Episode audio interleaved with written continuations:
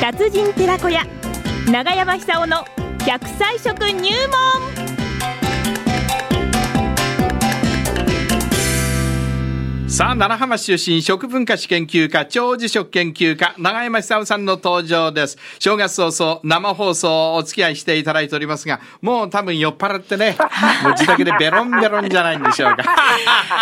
明けましておめでとうございますおめでとうございます。はい、今年もよろしくしくお願いいたしお願まいします。す。こちらこそよろしくお願いいたします。正月早々ね、生放送お付き合いいただきましてありがとうございまえあすりがとうございますえ。ええ私はたととっても楽しいです。そうですか。ええ私ね、昨日ね、ええあの、あれですよ、初日の出は、えええー奈良浜町の天神岬公園ですよ。ああ、どうもありがとうご素ざい晴まらす。しかったですよよ。素晴らしい。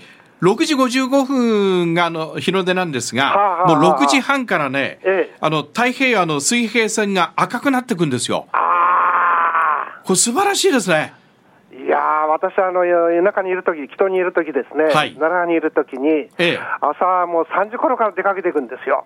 そんな早いのええあの、天神岬まで1時間かかります。歩いていくんですかええそう歩いていくんですそうよ。車なんてないもん。ああ、そうか。それで、じーっと寒い中で、はいあの足踏みしたり、焚き火をしたりして待ってるんですよね。なるそうそう。焚き火がありましたよ、昨日も。そうそうそうそう、はいだんだんあの水平線が赤みをも増してきてこう、だんだんあの明るくなっていくんですけども、ええあれがなんとも言えないですよね。はああはあはあはあはあはあ、そうなんですよね。そこは高台ですから、そう。日が昇ってくると、だんだんあの集落が全部見えてくるんですよ。ああれがなんとも楽しかったですよね。あ、なるほどえね。そうですよね。そうでうーん。うちに帰ると、もうこう冷え切ってるんですけ ども、ちゃんとあの雑煮ができていて、えでみんなであの雑煮囲んでですね、ええ当時はちゃぶ台ですから、はいそれで、えー一緒にこう楽しむわけですよね。なるほど、なるほど。親父は色地バタ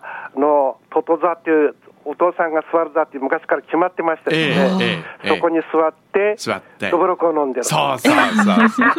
そうなんですも よう。新年から早速どぶろくなんですね。そうですよどぶろくです。ね私も今朝あの、あれ、白濁した、まあ、どぶろくみたいなもんですけども、ええあれがもうインプットされてんです え。、ね遺伝子の中に。だ なるほどか。らお正月、あの澄んだ酒じゃなくてですね、えー濁った酒です。ああ、そうですか。昨日もね、あの、あれですよ、寒いんでね、ええあのー、焚き火を囲んでね、皆さん、マミースイートンが振る舞われて、あマミースイートンいいですねええそれから甘酒が振る舞われてね、えーあれがいいんですよ、また。去年のね、倍以上、ええあのー、住民の方、来てたって、町長おっしゃってましたよ。あそうなんですうか。ん。なんかね、あのートルシー監督さんっていう方あがいらっしゃあ、って、はいはい、マミースイートンですよねえ。えあの方が名前つけたって言ってそうまなすよんね。ですよね。えはい、いや、本当にね、まあ、当たり前の日の出なんですが、やっぱり1月1日、ね、元旦の日の出って違いますよね。特別違いますねです特別ね。ですよね。なんかね、みんなニコニコしてるんですよね。そうなんですよ。ええあの日の出拝んであの怒りおこ怒ったような顔してる人一人もいない、いません、いまん、せんえね。えみんなニコニコしてるんですよ、ねやっぱりあの、日本人にとって太陽というのはあの神様みたいなもんですかあらーおっしゃる通りですね。えそれで、うん今年も見られたって言ってあのほっとしてみんないい顔なんでしょうね、なるほどね多少あのうちに帰れば、はいあの酒飲めるって いうお正そう月だからいう喜びもあり ますねか。え期待感もあったのかもしれませんけども、うん中山さんの今年の目標って何ですかやっぱりあれでしょうね、1年間仕事いっぱい先々までも入ってますんで、はい皆さんにご迷惑かけないようなこう健康を管理することでしょうね。あー今年85ですか85です。うわー信じられませんよ。あのー、今2冊本抱えてるんですよねえ。えでこれから出すんでこすれからこ。れからねですええ5月までだいたい600枚、400字詰めて600枚くらい書く予定なんですうけどもわーはあ。テーマは何ですかえっとね、えー縄文時代から、はいあのー天神岬にも縄文遺跡があるんですけども、はい縄文時代から、はいあのー去年、おととし、えー無形文化遺産になりました和食が、はいそこまでのこの流れというか、え日本人のこう大きな地位というか、はいそれをテーマにしてですね、はあえー書こうかなと思ってます。なるほど。縄文時代って実はすごかったって今、世界的な注目を集めているんだそうですもんそうでねす、。そうです。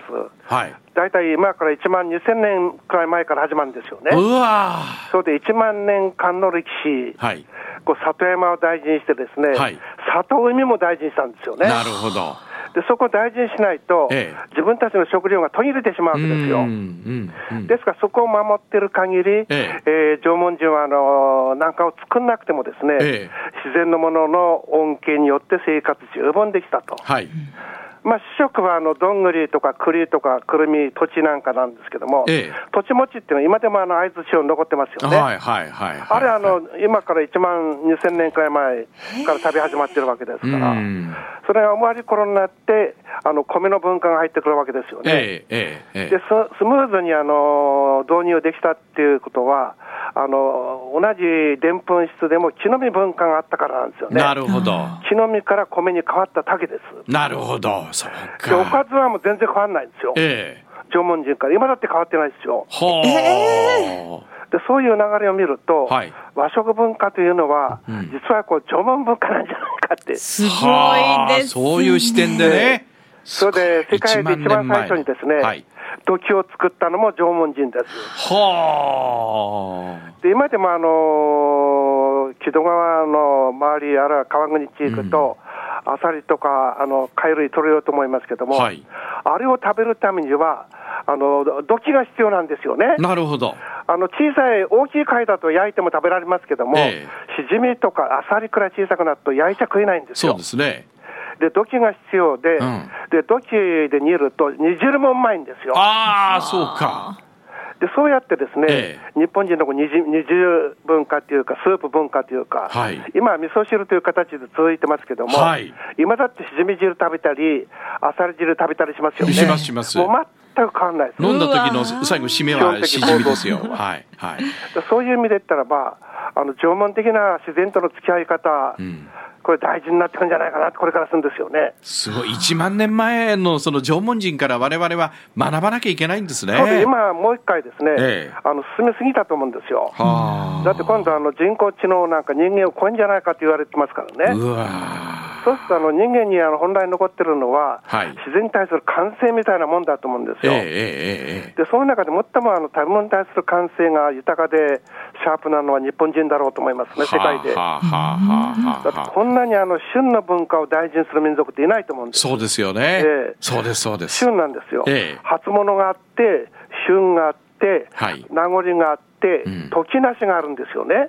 はあ。一つの食材を走りを食べて、はいえー次にこう旬、味が充実したをこうお腹がいっぱいになるまで楽しんで、ええその次、名残があるんです。ええええええ。もう名残っていうのは、例えばあの柿だったら熟し柿みたいな状態ですよね。はい。はい。もうこれを食べたらもう来年まで一切口にしないという、うん潔い食べ方ですよね。なるほど。で、時なしっていうのがあって、はいこれは一年中どうしても食べたいと。えそういうものは漬物にしたり、干物にして保存するんですよえね。えええええですから、日本文化はやっぱり世界の無形文化遺産になるだけのん大きなこの力、あったと思いますね。すごいですねね。えすごいです。いいやー、今日、今日はもうなんか本当正月にふさわしいね。やいやいやいや、長山さんお話を伺いまして。じゃあ最後ちょっと。いやいや、硬い話になっちゃい っや、とんでもないですね。初笑きいをぜますひよお願いします。た。初笑えいですよえ、ね。いきますよ。ええはい。もう天神岬で。はい。そうです よ。どうも笑いいたしましょう。